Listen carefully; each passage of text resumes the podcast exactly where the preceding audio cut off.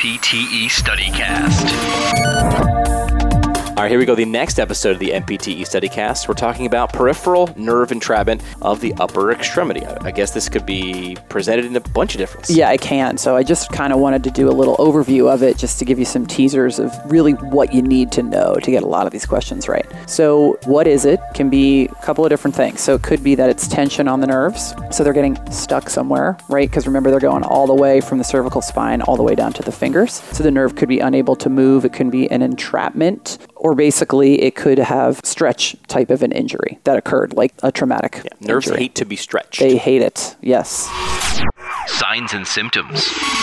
symptoms that your patient would be telling you about when you were uh, interviewing them. Heaviness is one of them. Numbness and tingling. They could also have pain. They could have frank sensory loss. And if it's been longstanding, they can also have motor loss. And you know, you just have to be aware that patients may describe numbness and tingling in different ways to you. Electric. Pins and needles. Yeah, those Heavy. different types of things. But anything that you remember as a student as being associated with nerve pain, that should be one of the things that they're they're going to be describing to you. If we think about the differential diagnosis, big thing with the nerves is you have to make sure that it's actually really being entrapped down from the cervical spine. So that's the big Peripheral thing. versus correct central. peripheral versus central. So you really want to start thinking about looking at dermatomes versus looking at peripheral nerve patterning. One of the big things that you can do with diagnosis is getting nerve conduction velocity studies or EMG, but you're not going to have that when you take the, the NPTE. But there's a lot that you can learn from the anatomy and just from the different special tests that you do that can really help you determine if, if it's a peripheral entrapment versus it's more of a central issue, like it's a disc pathology or a stenosis, and that's encroaching upon your nerve root. Anatomy. Let's talk about the anatomy. Okay, So anatomy. when we talk about the upper extremity, we're really going to focus on, even though there are more than what I have listed, there's three big nerves that can get entrapped, but I know that there's more than just three. But the ha- test for goes the chest, goes go for the, most yeah. common. So we have the median nerve, we have the ulnar nerve, and we have the radial nerve. So median nerve, just to remind all of everyone, it's C5 through T1, but it's mostly C6. Ulnar nerve is C8 T1, radial nerve is C5 through T1, but it's also mostly associated with C7. Okay, so median nerve, when you're thinking about what are the two big syndromes or peripheral nerve entrapment, I'm thinking pronator teres syndrome or I'm thinking carpal tunnel syndrome. Those are my two big differential diagnoses. So if it's a pronator teres issue, pronator teres is going to feel sort of like a heaviness kind of in the forearm. And remember, we're talking about anatomical position. So it's going to be the thumb side of the forearm, which is also considered to be the lateral forearm.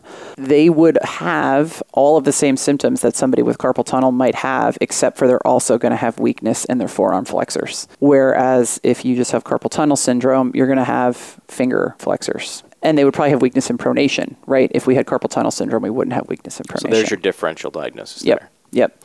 So um, ulnar nerve. So again, that's C8T1 coming off the medial cord. So um, that can get trapped in a couple of different places. Two of which are right near each other. It can get trapped in between. There's two heads to the flexor carpi ulnaris. It can get trapped in there. It can also get trapped in the cubital tunnel, which there's a little ligament called Osborne's ligament that goes across right where your ulnar nerve is at the medial epicondyle. And then it can get trapped way down in the hand on the pinky side of the hand or the medial side of the hand. And it's called Guyon's canal. But anatomically, there's a ligament that goes from the pisiform to the hamate. So it's the pisohamate ligament. So same kind of thing when we talked about with the median nerve is if you have your ulnar nerve trapped up near your elbow in that cubital tunnel, you're going to have issues locally. So you might have paresthesias or pain in your medial forearm, and you'll have the hand weakness because it's going to have decreased signaling all the way down. But if you just have the Guyon's canal entrapment, you're going to have that just the issues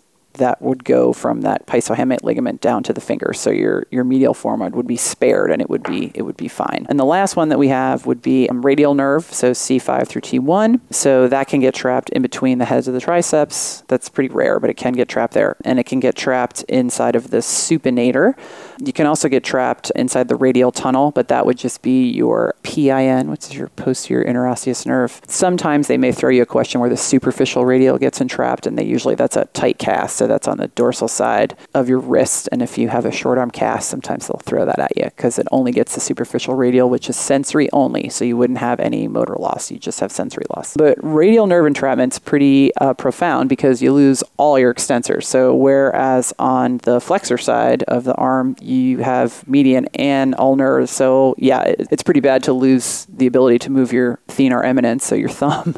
But you, you can flex part of your other hand because you still have your ulnar nerve. But when you knock out your radial nerve, you lose Extension's gone. extension's gone. And you know that's a movement that we need in life in order to have a lot of stability. In terms of different special tests that you can do to, you know, we talked about anatomically how you could differentially diagnose. If your median nerve is a problem, if it's carpal tunnel specifically, you can do the Tinel sign. You know, you can tap on the median nerve. You can do the Tinel sign anywhere. I mean, we a lot of students learn it just at the carpal tunnel, but you can you can hit anybody anywhere where the nerve is ulnar nerve. Positive sign is Positive pain. sign pain. Yep. And you can do Phalen's tests. So essentially, that's putting somebody into extreme amounts of wrist flexion. So it's closing off that carpal tunnel.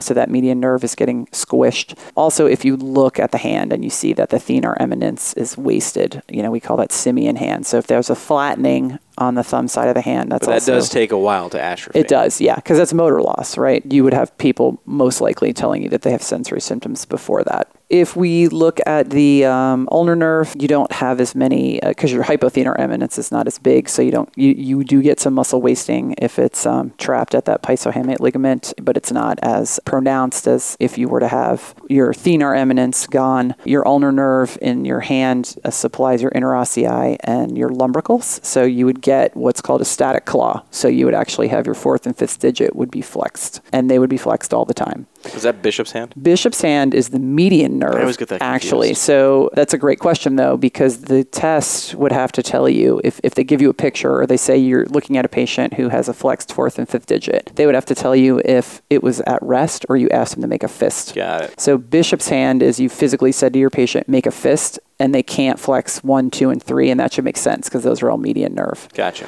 I am remiss. I should back up for the people that maybe not as good with their innervations as they used to be. So median nerve is going to do digits one, two, three, lateral side of the fourth.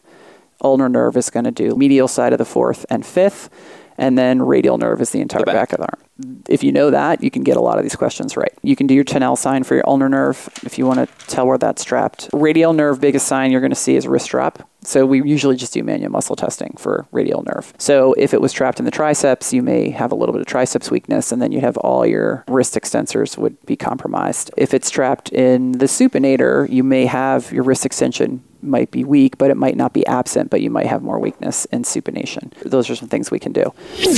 Treatment examples. Now, in terms of treatment for these guys, so if it really is a peripheral nerve issue and it's not a disc or you know some sort of stenosis in the spine, we can do a couple of different things. We can do nerve glides, right? So we want to try to get that nerve sort of moving better in between the muscles and the sheath that it has to travel through. It may be that we have to do patient education. So a lot of people that suffer with carpal tunnel syndrome, it's because they have very bad ergonomics at work. So a lot of people, it's the way that they actually type or how they have their computer set up or where they put their mouse. Or a lot of people, it's actually the way they sleep. So they sleep with their, you know, sort of in the fetal position with their hands and wrists in a lot of flexion. So up night splints work for some people, but really just talking about ergonomics, biomechanics with those people can help somewhat.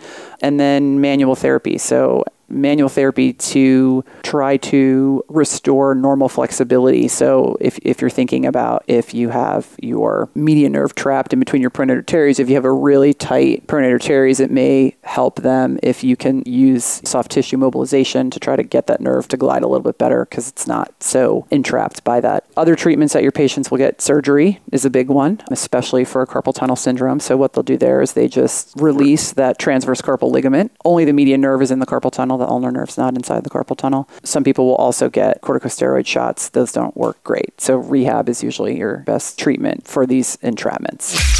Here's your example question.